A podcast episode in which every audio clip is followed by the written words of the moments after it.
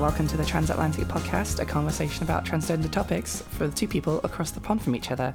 My name is Kat. I am a British trans woman, and my co-host is not. Hello. Hi, I'm Lux, and I'm a non-binary person from America. Yay! Yay! How are you doing this week? Pretty okay. It's it's been rough Yeah. up and ups and downs, but I'm uh, I think finally about to be financially stable soon. So that was nice. Woo! Yeah, I have a job. It's That's amazing. Wow. Yeah, Things are moving up in the world. totally. We're here to inject some levity this week, and, and by levity we mean we're not going to talk about the bad stuff unless it comes up, I guess. Um, we're going to talk about what we like, uh, some, some speculation about what may happen in the future for trans people, non-binary people, and just like what's coming up, and you know, feel good about yourself because things usually only get better. And I say usually because I don't want to be. Um, I'm a bit of a realist, but in terms of this, and the way we've seen other like civil rights campaigns go on in the past, things tend to get better. Sure, there's still sexism, there's still racism, but it's not as bad as it used to be. Um, so I just I just wanted to start off by saying, hi everyone. Um, you know how the stuff we have right now, all the hormones and surgeries and stuff we have available, they're pretty cool. Well, let me tell you about a thing called scientific research. That's not being done enough on trans people right now. Um, I have this. People are always talking about on the internet, like how, like they ignore the studies that have been done. Obviously, they're like, "Oh, the science isn't there. The science proves that they're all medical, me- mentally ill," which isn't true. But um, in a way that there's a sort of underlying point there, which needs which needs to be addressed, and that no one really wants to pay to do research on trans people. Like it's not popular. It's not popular to study LGBT people, especially trans people. And experiments to like improve like surgical techniques and hormones and stuff just aren't very popular.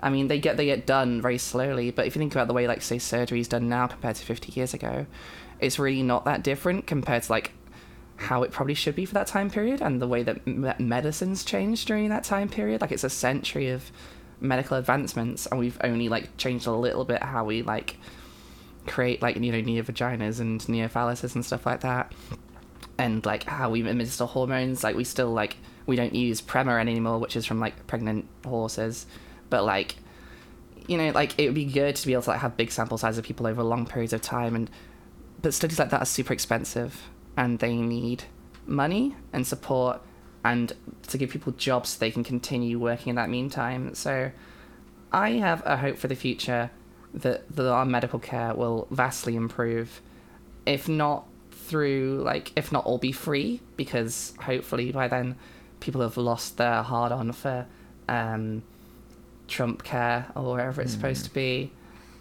and uh, the NHS will be back because hopefully Corbyn, Corbyn, Jerry Corbyn, Jerry Corbyn's come back. Um, but yeah, I have some hopes for that. I want, I would like to see a world where, you know, hormones are more easily accessed. They're more efficient when, if in with ways that they can be. If they're not, then that's cool. Where surgeries are accessible, there are a lot more surgeons available.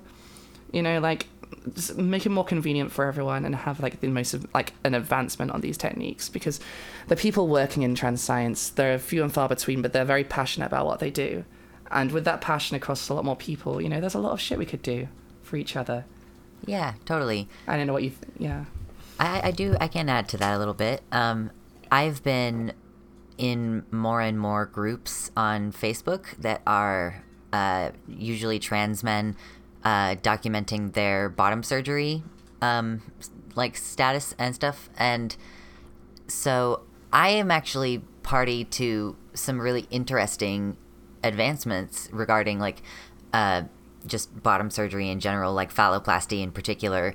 Um, which you know, there, there's that one word phalloplasty for so many different techniques, and it's true also of vaginoplasty that there's a number of different techniques that are used, um, and as progress is leading us this way, there are more and more ways to do both types of surgery. But like the the main advancements in phalloplasty have involved retention of sensation, which uh, like one of the very popular ones now it used to be that it was almost always uh, skin and fat taken from the thigh, but nowadays it's more often uh, radial forearm something something. I like it's RFF. I don't know what the third F or the second F is for, but uh, they take Yeah. it from the forearm because there is like two major nerves that go through that area that can be transplanted and hooked up Oh. um, and give people like more full sensation. So that's actually come quite a long way. I know several of these people have like really very sensitive phalluses, whereas this was not always possible before. And like different ways of doing like the capability of erection it for it like for in the past it was usually just the inflation method but now there's like the semi what what do they call it i don't know it's basically like they stick a rod in there that is flexible Yeah. and it's like just there all the time like that so for some people that makes it kind of look like they have a boner all the time but it's just it, you know it's that or the other thing and some people don't like the inflatable whatever so uh, there's more complications with those they Yeah. need to be replaced and stuff like that so yeah uh, that is just like something that i've been seeing firsthand and i didn't actually realize how advanced it was because i hadn't seen it in like that up close and personal kind of way um, in these private groups where people are sharing very intimate pictures and things like that. So even like I I, I want to like signal boost that in general because bottom surgery seems comparatively like hopeless for AFAB people. Uh, and it's just like no, it's okay. Like it's getting better and people are happy with the results and it's not like a nightmare. Like like people want to kill themselves after, you know, it's awesome. yeah.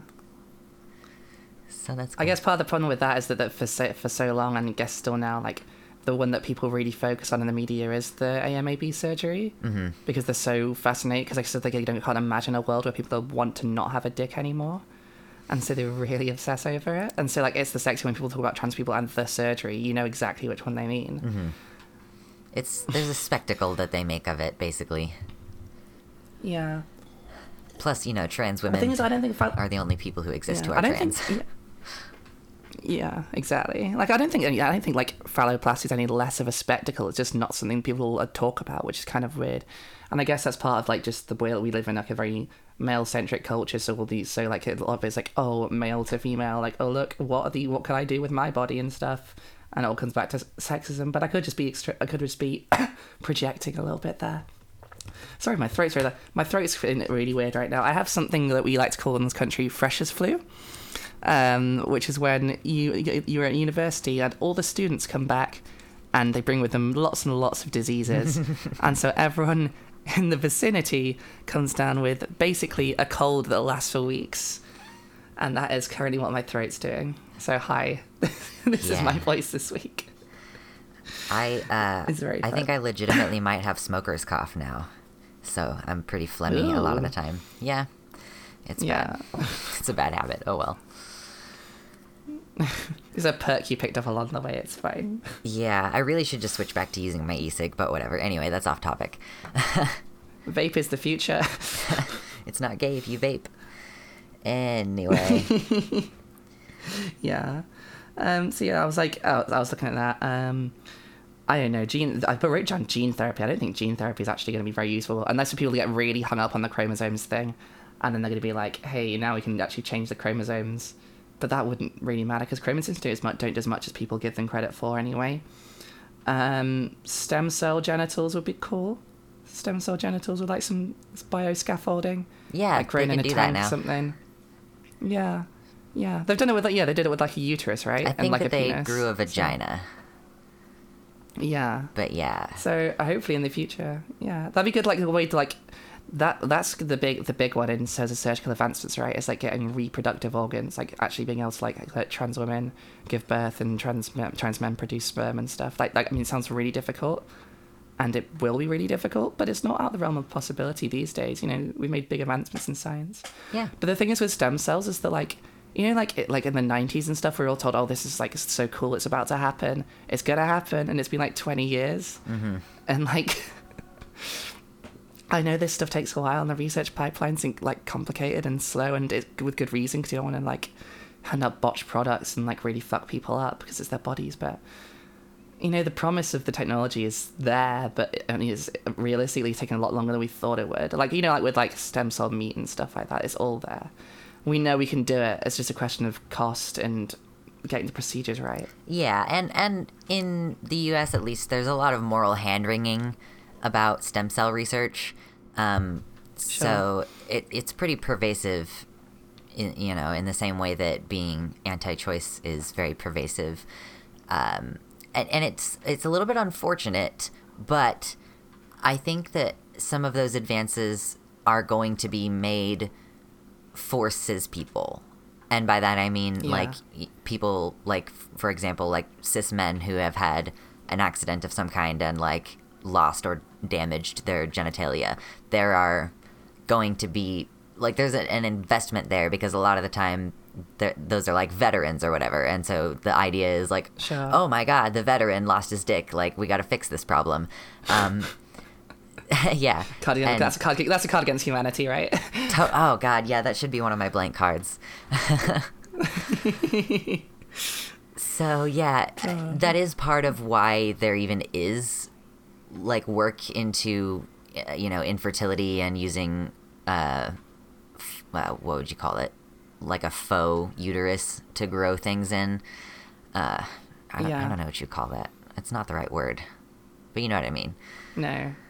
Yeah, I do. um, yeah, so that's going to be fascinating. Like, I'm really interested to see where this research goes. Just the more we have trans people being visible, and, you know, our, for now, our countries are both very regressive, um, at least at the federal level. And, yeah. but they're to start dying. Um, Hopefully. yeah, soon. So then we'll be free of the fucking boomers. and things will hopefully start to tilt within our lifetimes, like toward our advantage. We can only hope. I mean, it's been a hundred years since it's been over a hundred years since World War Two, and so there's the little dabble in fascism is happening again. But I, I'm confident that it won't. It'll only be a dabble, and we'll be like, oh, that wasn't very nice, you know, and we'll come out. Hopefully. Jesus. You go for a little paddle in the ocean. You're like, oh, it's wet and cold, and then you go away. And that's what we're doing with fascism right now.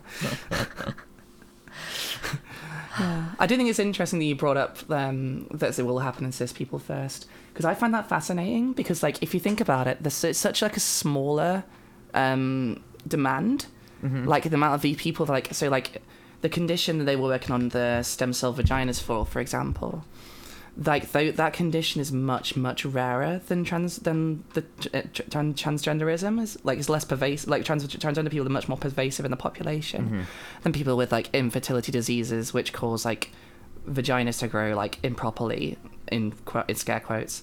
Um and yet people pay millions to get um these to get this stuff solved for these people and this is, comes back to my point from earlier is that like so many more trans people but people just aren't giving money for it. And hopefully that's changing because they've got more popular support. And now it seems to be like you know like 10 years ago you've asked some kind of people that are defending us like on in on tv and stuff you ask them what about trans people they probably just laugh it off.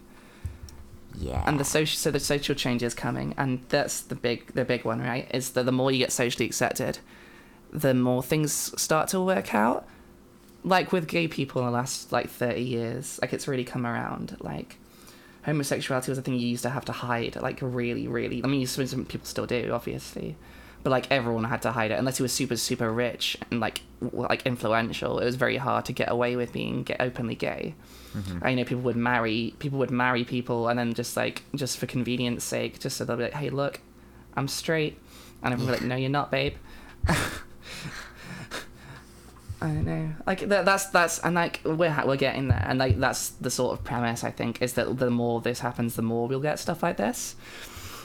Obviously, Yeah. there are some hurdles on the way now, but I sort of feel like in a way Trump sort of helped our cause a little bit because everyone sort of hated him to start with, and when like you, someone who's vastly unpopular starts um, trying to clamp down on a minority group, it seems like suddenly they realize the people, the common people realize, oh, these people are just like us, and the fact that he's going after them means they're good people. Like I feel like there's a lot more solidarity around trans people since Trump came in and started trying to do the whole military ban and stuff. Yeah, I there mean, did seem to be I'm more like pushback than than I would have expected like five years ago. Or maybe Hmm. that's just because we happen to be surrounded by good people. Um, like I'll totally, I'll readily admit to having created a space that may be a little bit insular. Um, Sure. but you know, I'm also that that's equally like it's becoming equally insular from criticism of trans people as it is like just from SJWs in general. Um, yeah. so you know, I- it, I'm I'm kind of stepping away from a lot of that stuff right now. yeah. If I was going, But as you're stepping away, do you still do you see do you see the world like still moving in that direction? Like you live in the US and like obviously there's a lot of strange stuff happening there right now. Like how's it looking Um, for us? Not in terms of like the dabble in fascism. Ignore that for a moment. like how how are things going with the general tide of society uh, regarding trans people? yeah, exactly. Yeah, it's it's really hard to say. Um, I would really let. I mean, I guess the increase in visibility is sort of a double-edged sword, and it, it because the more visible we are, the more people are thinking about us, and if they're already hateful, then like there's very little you can do to change people's minds. It is usually for the benefit of the audience when you're debating someone uh, more than it is for the person that you're talking to. So, yeah, I don't. It's hard to say generally.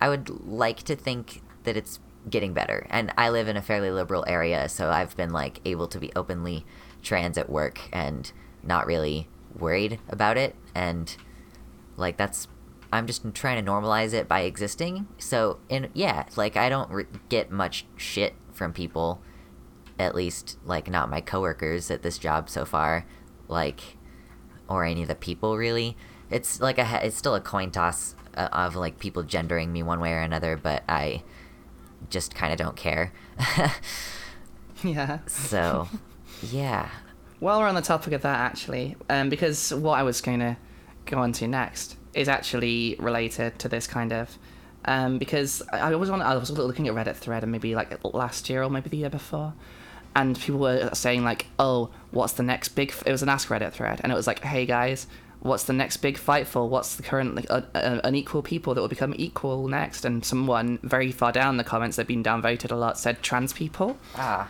And everyone was like, "Oh, don't be silly. They'll never be accepted. That's not the point." And they completely missed the whole point of the whole thing. oh man And now, we, I, yeah, and now I feel like we got to the point where like it's sort of like we'd be higher up there, like but trans people in general. But I do think there's still a bit of a struggle left for non-binary people and mm-hmm. acceptance of non-binary as a thing. yeah And like as a non-binary person who's fairly out with yourself, I wondered if you, what what are your hopes for that? I I am not the best example on this because I I basically just let people assume that I'm a trans man, but I also don't Yeah. hide like like my femininity. I just don't like insist on pronoun usage. I mean, I I, I insist on he usually, but I don't insist on like Yeah. my proper pronouns. Um, what I Sure. what I really hope for is like the more people hear about it, the less alien it is to them and the more comfortable it will be to be open so that then I'm increasing visibility and like contributing to an overall positive change. Um, Yeah. I wow, I just I had a random thought of like there was a poll some years ago taken in the U.S. of uh, pe- like types of people that you would least want to be married to one of your kids or some shit like that or be president or whatever, and atheists were like at the bottom of the list. Um, Yeah. Trans people weren't included on that, of course, but I, I just had the amusing thought, like, I wonder where we stand. Like, I mean, and of course, I'm an atheist trans person, so that's whatever, but like, individually, Yeah. as separate groups, I wonder how public perception is on on both of us. Because I feel like Yeah. atheism has kind of sank back. It used to be, at least like four years ago, was being covered by mainstream media a lot. Like you know, American atheists, uh, Dave Silver, David Silverman would go out on like Fox News and shit, but they don't really do a whole lot publicly anymore. So now like the public perception has shifted off of them, and I wonder if people have changed their minds about atheists. Um, but yet, the That's interesting. the more you work with people who are trans and the more you know them and like the more open we are the more we open up a dialogue to have the chance to talk about non-binary gender i feel Yeah, that's true. Yeah, I I find the atheism thing really interesting because like people can like like I think it was Tony Blair at some point was complaining in this con- in this country that like you can't if you if you run for um, to be a member of parliament you can't talk about your religion. This is just not something we talk about. And then like like it's atheists it like it's just non-belief is just so pervasive in Western Europe, like northern Northern Europe especially yeah that it's like it's just kind of bizarre. Like you see in America, like a lot of the Europeans are looking at looking at Fox News and the way they really demonize atheists and thinking, what the hell are they doing? You know, like Yeah. I know their target audience isn't the youth, but like you know, like you know, atheism's been on the rise for a while. You know, like you're not, it's not going away. Like unless God came down and was like, "Hey guys, it's me, God." Like I don't think atheism's going to disappear anytime soon. that is very legit And I, yeah, and I mean, God came down and said hello, I'd, be, I'd believe in him. I want to believe. Like, it'd be good. I want to live forever. I don't want to Yeah. die. You know. I, I recently was pontificating on that very point. Like, you know, I, I don't feel like good about telling you that magic isn't real or that ghosts aren't real or that God doesn't exist. Like, dude, if magic existed, the laws of physics are completely out the window. And, like, so Yeah. many things would be so much cooler. I don't like being a naturalistic atheist. I just am one because that's the way the world actually is. Sucks to be me. yeah, anyway, if magic was real, you know, imagine how many how many of the times that I prayed to be a girl would have worked. You know, you know. It's Oh my god, another thing that yeah. It would be amazing. Then those are the advanced advances we can really hope for in science is magic existing. If we can do that, it's like you know, like there was I think there was a book series. There was the Prince of Thorns, I think, where like the where it's in a dystopian future, but the scientists at that point, I think in the past they'd like worked out how to bend the, will, the rules of physics and made magic happen. Nice. We could do that. We we can hope for that. That'd be pretty cool. Yeah. Let's I'm up break for physics. magic. Yeah, let's make everything Doctor Strange-ish. Oh god, that was whew, that was a trippy movie. we uh We we got that. sorry, we played a drinking game is what I was gonna say. And someone was not as Oh. participatory as I was. It was uh take a shot every time somebody says strange. Uh Oh no! I was really sloshed by the end of that movie. anyway, That's just a punishment. it was fun. oh dear. Yeah, yeah. But yeah, let's All make that so- happen. yeah, that'd be cool. Um, another thing I was gonna say, like now, which may prove controversial, probably not with you, but certainly with a lot of the general public, and I know some of my family listen, so just hear me out. Don't attack me straight away. I think that we hormones should be allowed to be given out earlier than they are.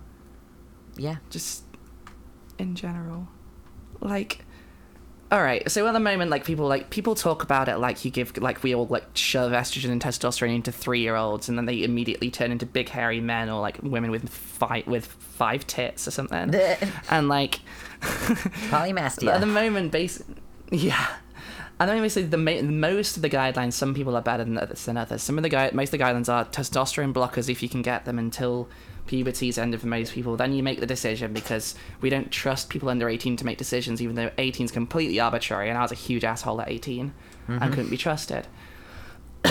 Now why the age of 18 is suddenly this cutoff where suddenly we're like wise and amazing is ridiculous given that donald trump is 74 and he's still a shithead. Gosh. but like i don't know if he's 74 but he's around there um Just he's old. It doesn't but matter. yeah so like he's pretty old yeah um but well, i'm just thinking like people have such a hot, such a hate boner for trans kids but the the fact is you know if we can if people realize sooner it's it's less taxing on mental health and like it's better like socially for them to be like experiencing puberty at the age of their peers are like it's weird that we're asking them to voluntarily hang back and basically be a kid for another six years yeah. or, or even worse, like transition into the gender they're not, and then have to reverse all the damage with a hundred with like expensive procedures, and like maybe you know, like get broader than they could otherwise. You know, like I'm not unhappy with my well I'm I'm, I'm not like dis- completely dissatisfied with my body but like if I'd have transitioned back then it would have been a lot better I would love to like had estrogen when I was like you know like 13 and 14 like everyone else Yeah. and the idea that we're holding back is just bizarre I might be able to shed a little bit of light on that. Um, like, first of all, the subject of children is very sensitive to most people, um, especially parents, and you know, a lot, a lot of people are parents. Um, so there's sort of this residual, like, stuff remaining from the gay panic type of stuff that used to be more pervasive and is now kind of less of a thing, whereas trans panic is kind of taking its place as the the moral quibble. And again because people feel strongly about children um, i would like to point out that there are grown-ass adults who think that even grown-ass adults using hormone replacement therapy are putting harmful chemicals into their bodies. I have a conversation going with someone on one of my youtube videos about that very thing and like them them claiming that uh, you know that hormones are unnecessary or like unnatural in you know a body of the opposite sex quote unquote and that they're hurtful in some way. And i was very interested to see what they had to say about their sources. Like i haven't gone back to check yet but there are people who think that it's harmful to the body to introduce hormone therapy which is very silly uh, for also the reason that uh, like older women, older cis women, go on hormone replacement therapy during menopause because otherwise you'll get fucking osteoporosis and break your hip and die. Uh, yeah so yeah, there's a, just that. It's like the combination of sensitivity about children and this misconception that it's harmful to a child's body to, for example, postpone puberty, which is like uh, part of part of the struggle there is what you were mentioning about how there is not enough research into the medical aspects, like long term research of, you know, are these hormones actually unsafe? Like, well, if, for example, the estrogen that trans women take is unsafe, then it is equally unsafe for all of the cis women who take that medication.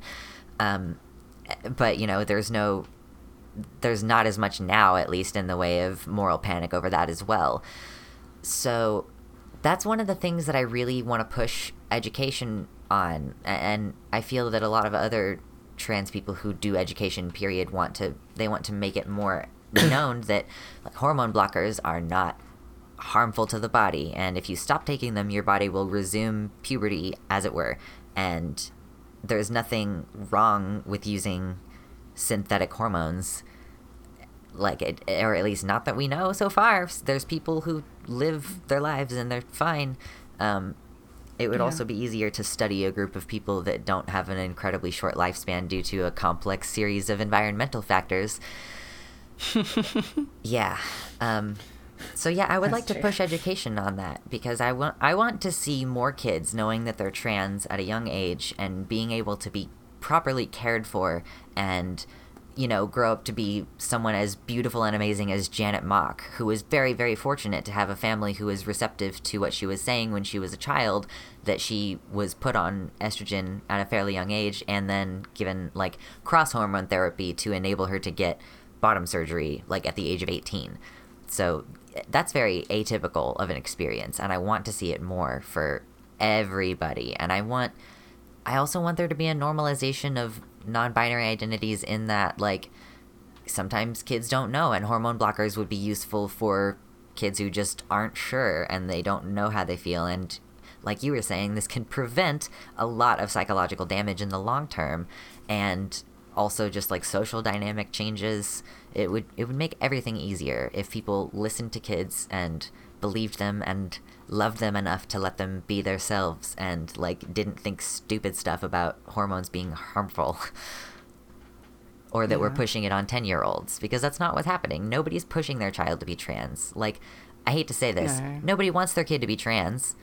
Like i'm trans and i might want kid maybe i don't know how i feel about it and i honestly wouldn't want them to have to deal with that shit like i want them to be cis which is probably a problematic thing to say but like i would i don't know i want them to be happy and not like feel like shit all the time I don't think it's problematic to wish them a life that's just filled with fewer hardships. I Yeah. mean, like as long as you accept them if they are trans, right? Yeah, yeah, totally. Like I'm not going to reject them if they are. It's just like a level of difficulty that I would not want to f- see like see someone have to go through, especially my spawn. But yeah. Yeah. More acceptance. Yeah, We need it. I was had this question um, from a um, from a from a friend a few, I think maybe a couple, maybe like last week, I think. Mm-hmm. I was asking about people who um, raise their child like without a gender, so sort of like just being the unisex stuff and just like letting them choose. Mm-hmm. And I wonder, like, they had a problem with it, and I was like, I sort of saw their point a little bit because it's like because like it's easy like to be ostracized this point for like for not knowing and the people shove you in boxes right and people put, put you in like the male male box or the female box and there's no people don't accept non-binary people enough to like have like you say unisex toilets in like primary schools and stuff like that but like i wondered what you thought about the idea of like raising a child like sort of in a very unisex manner. Is that something we should be looking to do or is it kind of just a bit silly? I have very conflicted feelings on that. Because I mean I mean if you take all of the complex dynamics of being trans in the first place, being a trans parent and having a family that may or may not understand even like the basics of you know binary trans people. And then you introduce to them the idea of raising a child without a specific set of gender roles or like pronouns and like letting them decide what they are. It i don't know people view it as letting the door open for like kids who wouldn't be trans otherwise are just suddenly going to have that problem because of exposure to knowing that it exists rather than having four year olds Yeah. who like think that they're going to grow a penis when they're older. Like some like i literally some people thought that when they were younger. It's yeah. Hmm. i don't know. Because i personally yeah i don't know how uh, how i would want to go about it. I ideally would like to raise my child in a gender neutral fashion if i were to have one but i just don't know how feasible that is on like any level Yeah.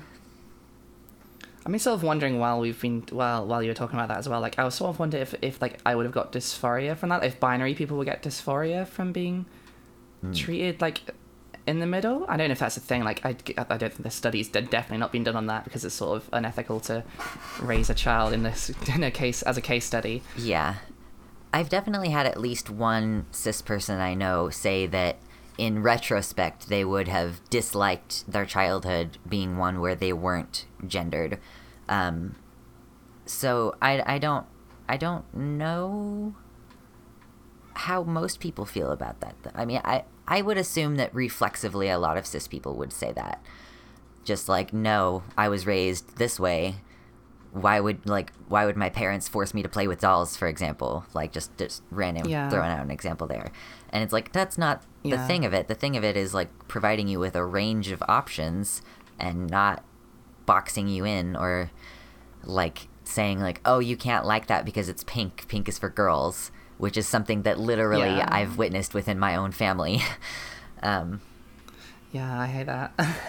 so it's tough oh, you can't play with that toy. That's for boys. What? What does that mean? You know. yeah Um, like I was going through the toy store and at to the toy aisle in Asda the other day because like we were bored, and like they all the girls' toys are like all the same. They're all like basically Bratz dolls. Even the ones they've started to like make now like superheroes and like Star Wars characters. Like R- the toy for Rey from Star Wars is basically a Disney princess with a staff, Oh, and like I don't know why that is. And like I mean it's better because like she's a warrior and shit like that, and they advertise that on the thing. But you can tell it is just the doll, like it is, is made explicitly to be a girl's toy and like there was a poison ivy one which was like nothing like poison ivy. It was just a generically pretty girl with some leaves on her. Like she wasn't even green. Like poison ivy's green. Like i'm not that big a Wow. batman fan either. I knew that you know? That's bad. I didn't read batman. I mean I, I have been before but i don't right now. Sorry dc fans. Yes, sorry, DC fans. Like Uh, I'm, I'm, I'm not about DC. I like thor and spider-man That yeah, Marvel for real all day. they're, pr- they're pretty cool Um, so yeah, I don't- wonder like if the, if like it's just like then you know like how people do with religion a lot of the time these days is you don't force them to do something, you let them know the options, right? So you, Yeah. you raise someone and you and you say, hey, you know like we you know we're raising you as say a boy, but if you know you're not a boy, like let us know. Some people like they think they're a boy and then they're not, or the other way around. I think that and, would like, you be know some people aren't a boy or a girl. Yeah, Yeah. I like that approach. Like I feel like that is the only way to feasibly, reasonably go about like raising a kid in a gender conscientious way. Is just literally being like, you know, once they're old enough to form words and start like having the differences between boys and girls be a thing that they notice and ask questions about, like little kids can understand that pretty easily and I think it would be fairly easy to understand. Like my my youngest sister Evie expressed some like gender feels at a rather young age. So they're basically treating it the same like we're raising you as a girl, but if you have, you know, you have clearly this older sibling who is not binary, so you know, you don't have to be this or that. It seems like the best way to go Yeah. about it. Like seriously, open communication with your fucking child. That is another thing that I feel is sorely lacking in this discussion is that whole like, like children are basically the property of their parents fucking bullshit, which Yeah. oh my god, like I there is no, nothing that makes me want to completely ignore someone's like bullshit than them being like, "Oh, this is my kid and you know, I don't want my kid exposed to you know, gay people holding hands in public. Like, how about go fuck yourself? Like, Yeah. seriously. I very much believe in, like, overstepping the bounds of a parent who won't get their kid a binder and, like, giving them a binder anyway. I've done that before. I'm like, Yeah. your parent is making me, like, is bringing out the asshole teenager in me, except I'm an adult with resources now. Yeah. I mean, the authority that parents have over children is like to keep them safe and raise them well, right? Not to restrict their freedoms, you know. And people go quite far with this. Like, I mean, I guess there's a point. There comes a point in like most people's lives, right, where they realize that their parents can be wrong, and it's this big revelation. You're like, oh shit. Especially if like if like you like you know like you're super smart and like maybe you say something your parents don't know and you're like oh, and it doesn't mean that they're stupid or anything. It just means you know different things. But then you like sit there and because all your childhood, right? You know, you have a question about anything. You ask your parents, they give you the answer. They give you food. They give you they give you pocket money. They give you everything. And then at some point you realize, oh, they're just people. And like at that point, like. and, then it's, and that's the whole. They are you are people. You're not a god if you're a parent. Sure, you are to them for a while, but like if your child says to you, you know, I'm miserable, and I think this might be the solution. I mean, don't just throw them in like a vat of estrogen or anything, but like Yeah. maybe listen to them, maybe see a therapist. I mean, people are really weird about like children going to therapy, but I don't think like it's only taboo because I feel like mental health has seen like such a weird problem, mm-hmm. and people still demonize people with mental health issues. Like seeing a therapist should not be as big as a deal as it is. I agree wholeheartedly. Yeah. that and like just basic skills. Like i I really think that there should be parenting skills taught in high school um or you know whatever you call it over there. Like before you get to the end of your required by the federal government education you need to take a class on parenting. Like it or it should be included as part of sex education in general. Um because I, I think that just having the tools to be a parent who can be a positive force and a communicative, respectful force in your child's life is very important. You know, you don't have to know a lot about gender identity to be able to give your child simple options like okay, like I see that you really enjoy this particular color and it happens to not match the gender that everyone wants to assign you, but you know, it's okay for you to like that and you know, you can be a girl or be a boy and like that thing and it's okay. Just I don't know, just that ability to let your kid experiment. That's one of the things that I often recommend to people when they ask me advice on like picking a name, for example, or trying out new pronouns. I'm like, you know, just ask the people who are close to you to try it out with you and see if this is more congruent for your identity and your personality. And I think that transposes very well over to children that they just need to be told that it's okay to experiment and, you know, explore your options and pick and choose what you like out of a variety of things instead of a very limited selection. Yeah. I agree with the name thing as well. Like when I was choos- choosing that, like my par- I initially chose one, and then my parents were like, "Oh, I don't think that suits you." I was like, "Fine," and then like so the one I ended up going with my and my I was um my parents were like, "Oh, we could call you Cat," and like that's cool, and they gave me the name like they would have given me anyway, and I was like, "This is fine." This is fine, and I still I was like wasn't sure about it, but then like I had people around me saying, "Oh no, it suits you," and after a while, it sort of did. Mm-hmm. I feel like in a lot of ways, like names, like they don't always click immediately. Like if you fall in love with a name, like I mean, you might fall out of love with it at some point. I guess like I'm doing the, the same relation, the same like pose I do in like certain relationships where it's like, oh, you quite like them to start with, but you're not in love with them, and then like it gets really, really strong as you go along. Mm-hmm. That's what I'm working for with my name. Yeah. you built it stone by stone. exactly. It may change. It'll be the same. Like I was gonna go with Evie for a while. I think I mentioned this before, and like I I still have, think yeah. about it from time to time. Yeah, but the more I think about it, the more like it either sounds like like a little girl or an old woman, and I'm neither of those Yeah. things. So Amusingly enough, that is my sister's name. The sister that it had gender weirdness. yeah, I hear that's like, oh, that's a cool name. How old are they? Uh, Evie is nine. Nine. Yeah. Ooh, Yeah. Wow, this is when the, the thoughts are gonna start coming out. Express all these things. Yeah. What this is the kind of age actually where we should be getting education about LGBT topics in the classroom, which was the next thing I really wanted to like push. Mhm. Like, like sex education, we don't get enough of it, but we should also like if it's included, then that's fine. But like have education about LGBT issues. Because the Yeah. more we talk about it, if we normalize it by having it at school, right? You know, you, you know what maths and science is because you grow up learning about them. Like people would be sort of super weird about the science, and maybe like I mean, some people are, and they think it's like like satanic wizardry or mm-hmm. some shit. yeah. But like, if you, for the most part, we get taught what science is and how it works, and so most people appreciate that science is a thing that happens. And if you're a scientist, they know what you're doing. Like in a vague term, they don't know exactly what you're doing. And like, teaching people about this, like the way that we sometimes like these days teach a couple of classes, I think maybe don't be racist. That happens in some classrooms. I think that's good. You know, like social issues don't get talked about enough, and like it's fun. It's one thing to have like a an option, an opt-in sociology class, but in some other, in a very real way, schools preparing people to live in the adult world and be functioning adults who can be nice to people and not be dicks. Why are mm-hmm. we pushing people out there with like fucking five hours of PE every week and like running around and stuff? But and like that's cool because you need people to be healthy. But why is that prioritized over giving a shit about your fellow man? Like knowing about like LGBT issues. Like what if you're gay? What if you're trans? No, people people are weird about that because they don't know about it. And if it's part of the classroom, maybe it's gonna be normalized. Yeah, I totally agree. I feel like it's to be hard to do. Um,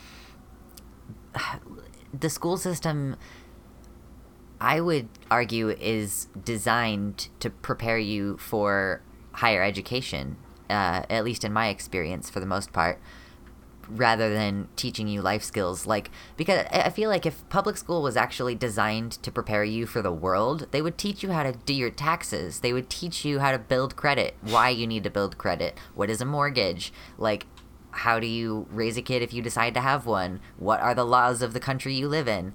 Like, you know, basic shit like that. I that I feel, and I've been saying for years, like I would teach that class if it was a class that existed. We need a comprehensive, like, breakdown of how to actually live in the actual world because we're not being equipped with those things.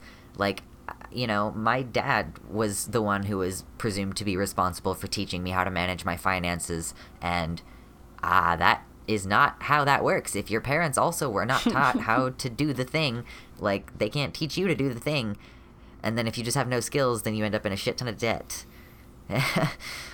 so this is true. I, I would like to see forward progress in that, like, eh, just in education in general, the school systems in general, from sex education to uh, education about the the government and how to get in contact with your senators and stuff like that. And I, oh, it is so so good, and I am so glad that I thought of this and and thought to share it because you see so many more examples of young people themselves t- is telling us that they're not equipped properly or like uh, questioning Betsy DeVos at at Harvard, you know, and that's of course college level, whatever. But um, it's it happens even in high schools more and more often, where people will post, you know, a thing on the wall about not sexualizing girls and how the dress code is messed up. I'm so proud of young people every time I see young people doing something amazing, like Gavin Grimm or any number of videos that I've watched of young trans women being amazing and you know, socially conscious individuals. It's so good. Like, the more we have young people expressing their frustration and saying, I don't, like, I don't need to know calculus, I do need to know how to. Tr- how to notice the signs of like mental illness for example it's another thing that we could really use education on in uh, younger younger groups than just like people taking college level psychology courses uh, so yeah, it just gives me a fuzzy. I love seeing young people succeed in the things that they're doing and trying to make the world a better place for them and for everybody who's to come after us. I agreed. I, I, I also yeah, I, I, I, I didn't um I didn't think of that stuff like especially with the mental health stuff before. I think that's really important, really really important. Like we're literally just coming to an age now where mental health is starting starting to be seen as something that's actually important, mm-hmm. and it's way too late. Like far far too late. Like we've known for years that people like kill kill themselves because they're depressed and stuff like that, and yet we still like demonize people with mental health issues. And like you know, you can't deal with it and fit and like get better if people are constantly telling you like you're you're weird because of it. You're a freak. That's only gonna make it worse. Mm-hmm. And I only like bring this up like can like continue this point so much because I think that inevitably, considering the current state of affairs of LGBT people, that mental health issues and the stigma around trans people are inextricably linked for the moment. Mm-hmm. And I don't think that's going away for a while. I agree. Yeah. Um, another thing I want, like, I was, I was just gonna blast some, blast a couple of things off, mainly because I just wanted to talk for a second about self-declaration mm-hmm. and like changing gender officially on birth certificates and stuff. Because in Britain we have this thing called the gender recognition certificate, which is basically a load of bollocks. Um, but it was the first. It was a very interesting law when it was a piece of legislation when it was made, because basically this this certificate was introduced that for the first time in the country allowed someone's sex to be changed on the birth certificate, which is a really important step. Mm-hmm and it was done through this method, which is kind of archaic, but it was had a lot of gatekeepery things, and a lot of hardships in the way of like it was very hard to get, be precisely because it was so hard to push this thing through, and because people were reluctant to push the thing through, so they made the requirements huge. These days, trans people are accepted like more, like not completely, obviously, um, but certainly like in the UK, like it's starting to become normalized, and like in the US, like now that Trump's sort of made us a target, it's gonna it looks like it's going that way too, um, in terms of people's acceptance, not the legislation because that's going backwards. but um, yeah. yeah, so this is this is the thing that happened. So right now in this country, you need to get this weird thing called a gender recognition certificate to change your a sex marker on your pass, on your birth certificate. They're currently doing a review about this in the in like within the government to work out how to replace it without like in a way that still like works with the current conservative government's views on how people can self-declare and like not accept their backbenchers who are very socially conservative and were the kind of people that voted against gay marriage in this country. Mm. Um, in Ireland, you they have a piece of legislation which basically says you can declare your own gender. You can say, I want my sex. I believe my sex is female, and I and you can change it. Like it's a bit more complicated than that, but that's the general gist.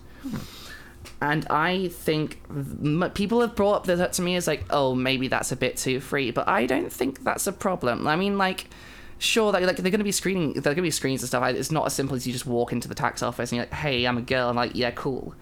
But mm-hmm. like, going through like jumping through hoops and having to get like surgeries and shit to change your birth certificate and things like to like stop yourself going to male prison if you're a trans woman shouldn't be shouldn't require like a panel of judges. It shouldn't require you to perhaps have to get surgery even though you're not technically supposed to have to do that. It tends to happen mm-hmm. that they believe you more if you've dedicated yourself and got surgery and stuff.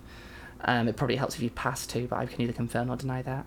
Um, like basic human rights that are blocked by this at the time very liberal piece of legislation that has since become a fairly conservative stranglehold in the way that we perceive males and females in this country. And I think all over the world, I would like to see a place where people don't get sent to the wrong prison because of some outdated piece of legislation, where um, trans people are allowed to drive in Russia, where um, people are allowed to transition, where people in Iran don't have not, aren't forced to transition because they're gay you know, there's a lot of laws. Well, I was supposed to get into this um, roundabout way. I sort of jumped into it now, but this is where I was trying to get to. Is there are a lot of laws right now that hold us back, and most the governments that put them in place probably don't care too much about them because they don't affect them. It's just a law that's happened to be there, and they're like, fine, this is our law on this, and they're not going to change it because they don't care about trans people. But breaking down those barriers is important. I mean, we, even if we're a small portion of the population, like having arbitrary restrictions on our human rights is ridiculous. Even if they're not in effect, like the symbolic removing of some of these laws would mean a lot to would mean a lot to the trans community. And I'm not saying that, and, and I am speaking for us mm-hmm. in a general piece here because it because it is good news, and I think that most people, maybe not Blair White, I guess, but like most God. trans people would probably be happy with that yeah, I, I like the idea of the more uh, that open declaration. Like, ob- yeah, obviously there's still going to be some screening or vetting process. It's never going to be as simple as just saying I'm this, you know, whatever. It's probably still going to require like maybe a referral letter or some shit like that. Uh, you know, a certain period of time that you've been living as your preferred gender, you know, quote unquote. Uh, I'm, I'm fascinated by that, and I'm really interested to see where it goes. Uh, in addition to that, uh, there are places in the United States where you can have your state level identification designated non binary. Like in Oregon, there's been like three, maybe, cases of people legally changing their gender to X or non binary or whatever. So that's just really interesting, and I'm fascinated to see what further changes that brings in terms of other states maybe catching up, and then perhaps on the federal level uh, catching up. Although we petitioned Obama's White House about that, and they were like, no. so, got a little bit longer on that, I suppose. Um, but we are yeah. seeing some progress in that way. and I wanted to bring another thing up. I I know that like intersex issues are not our issues necessarily. There, I mean, act, there's some overlap, obviously, in that they're related. Yeah, there's the breakdown of the gender binary and the breakdown of the sex binary, which I think can be used very neatly to demonstrate each other, and I I think that there is more discussion about sex uh, in in the biology biological terms. So I would like to see more uplifting of intersex voices, and we have seen some of that. There was at least one BuzzFeed video about intersex people that had four intersex people there talking about whether they had, you know, uh, oh god, non-consensual surgery as babies, uh, or even as like thirteen-year-olds. So I would like to see more visibility of intersex people so that we can then acknowledge them as being, you know, dimorphic, like n- not perfectly male or female on like a birth certificate level. And then I would really love to see an emergence of language that more eh, that can more nuanced uh, like dis- descriptions of sex and the biology because I kind of wondered at one point, like, do we as transgender people sort of render ourselves intersex by way of hormone therapy replacement or whatever?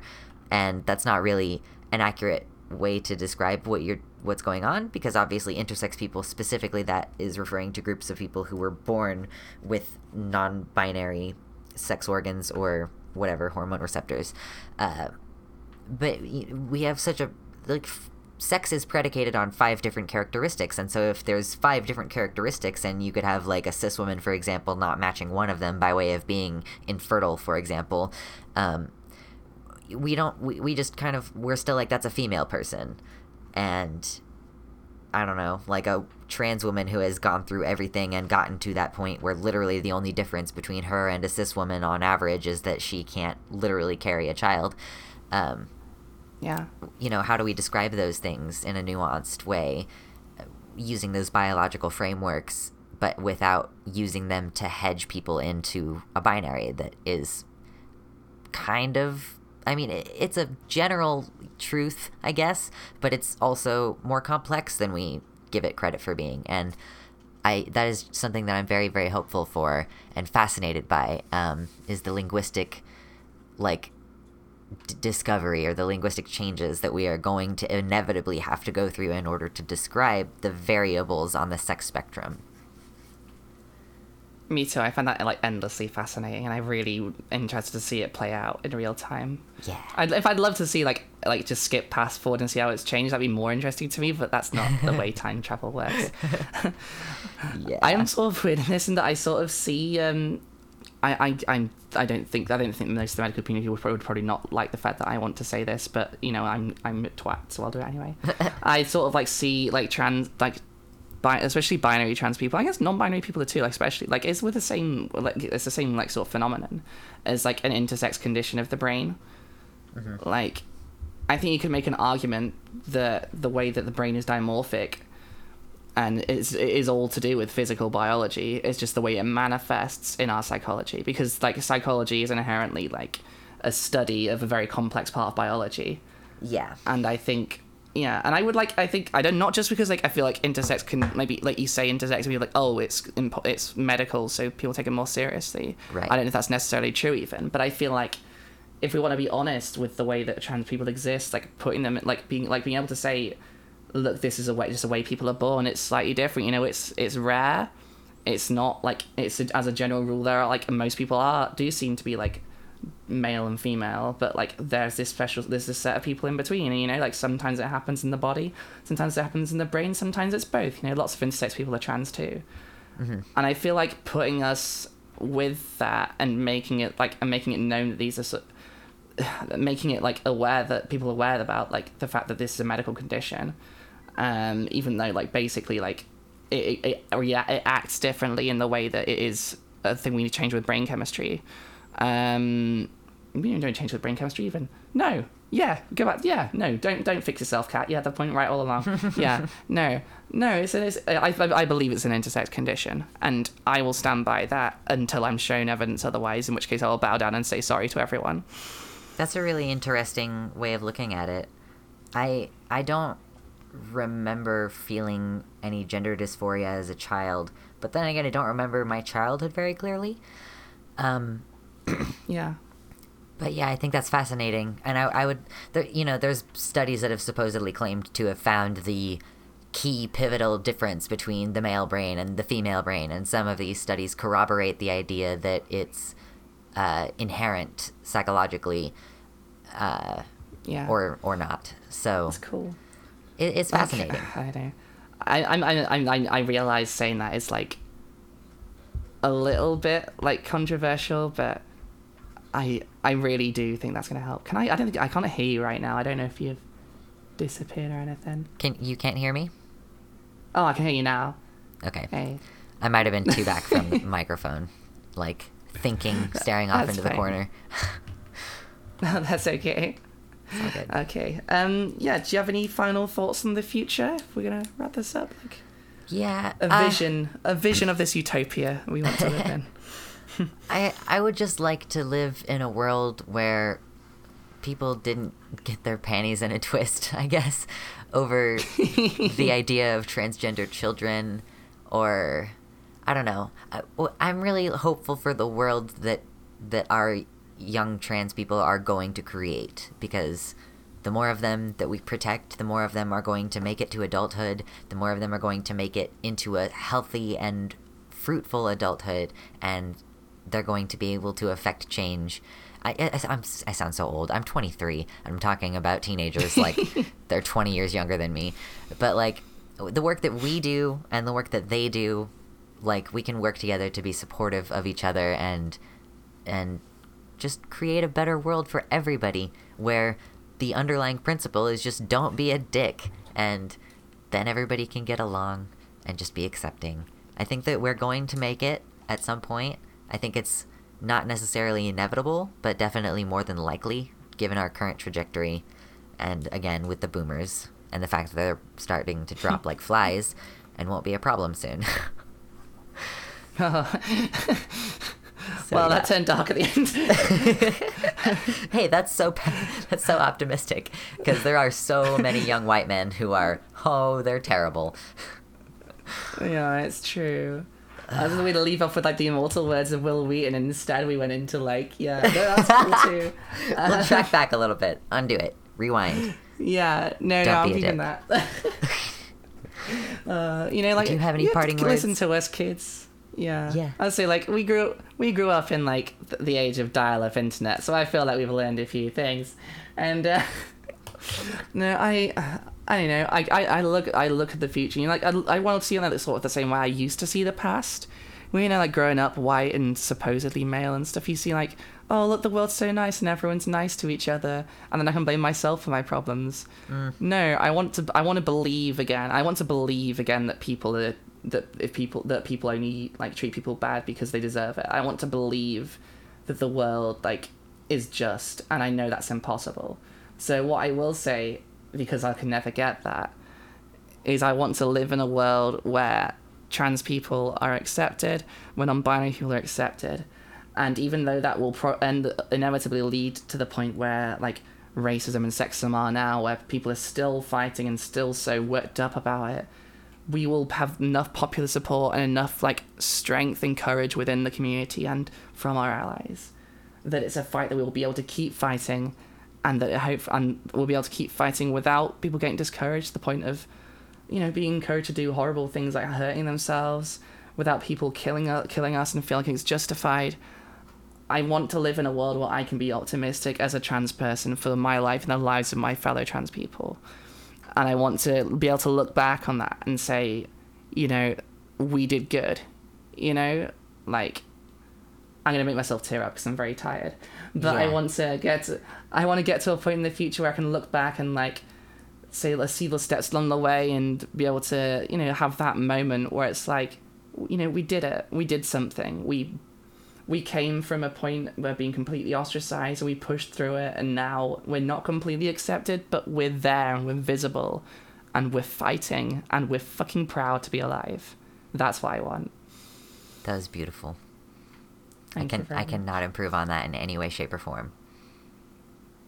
On that note, then. On that note, Um, if you want to leave us an email, drop us a line at transatlanticpod at gmail.com.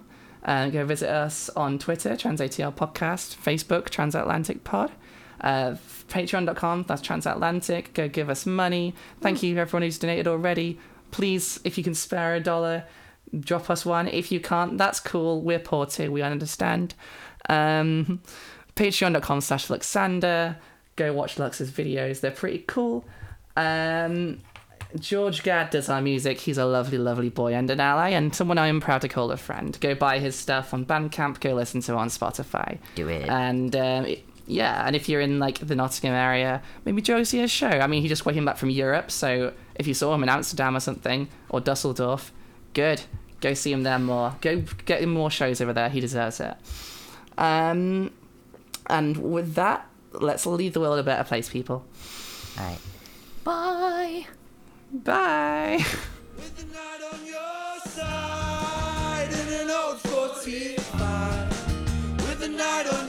side